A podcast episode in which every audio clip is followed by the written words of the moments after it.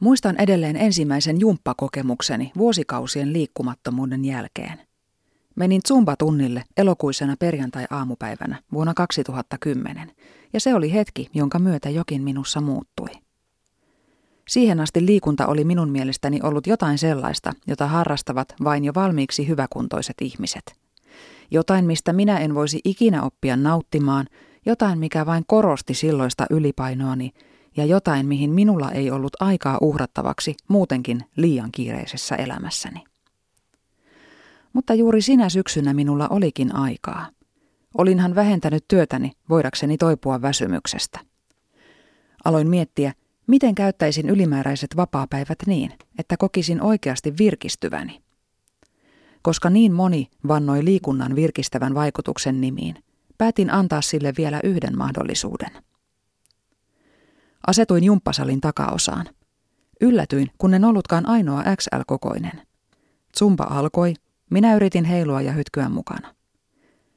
Jossain vaiheessa tuntia, hikisenä ja väsyneenä, tunsin liikuttuvani. Tunsin spontaania iloa ensimmäistä kertaa pitkään aikaan. Se oli melkein kuin hengellinen kokemus. Minun iso, runneltu ja väsynyt kehoni, jota olin jo alkanut vihata, jaksoi sittenkin liikkua.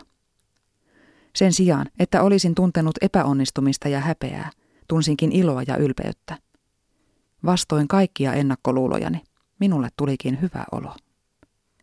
Siitä aukesi minulle lopullisesti polku pois umpikujastani.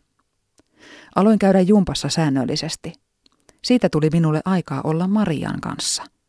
Tietoisesti päätin muuttaa ajatteluani. Liikunta ei ole pakko eikä rangaistus, vaan jotain, mitä annan itselleni voidakseni paremmin. Treenasin ensin aivojani ajattelemaan uudella tavalla. Sen jälkeen treenasin kehoani. En minä aina lähtenyt treenaamaan innosta kiljuen. Välillä väsytti ja harmitti. Niihin hetkiin löysin voimaa muistelemalla ensimmäistä zumpaa, josta ei muuten edes tullut mikään suosikkilajini. Huomasin pitäväni enemmän perinteisemmistä jumpista, kuntosalista ja kunnon parannuttua myös lenkkeilystä. Liikunnan parissa viettämäni aika opetti minut vähitellen kuuntelemaan, mitä minulle oikeasti kuuluu. Aloin tunnistaa pahan oloni syitä. Huomasin, että elämässä on sittenkin toivoa. Aloin huomata, mihin kaikkeen pystyn. Liikunnan myötä löysin itseeni yhteyden, joka oli ollut hukassa tosi kauan. Vaikka olisin mennyt jumppaan miten väsyneenä tai pahantuullisena tahansa, minä palasin sieltä aina hymyillen. Mukavana sivutuotteena huomasin kuntoni kohenevan nopeasti. Sen syksyn aikana tunsin heräväni uudelleen eloon. Oli niin kannustavaa onnistua jossain sellaisessa, mitä olin pitänyt itselleni mahdottomana.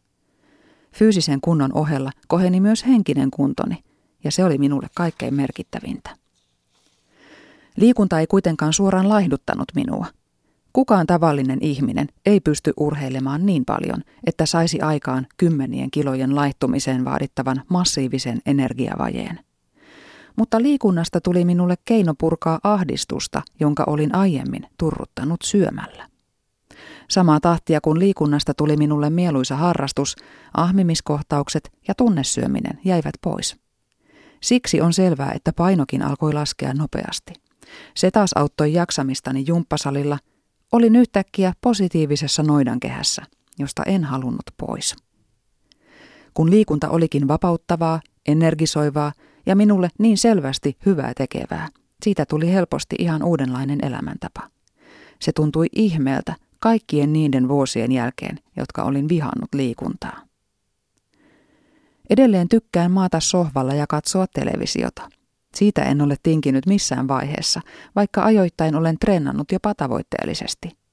Sohva ja lenkkarit sopivat hyvin samaan elämään. Suurin oivallus on silti ollut tämä. Mitä stressaavammaksi elämä muuttuu, sitä tärkeämpää minulle on hakea hyvää oloa jumpasta, salilta tai lenkkipolulta. Liike on lääke keholle ja mielelle. Kehomielelle.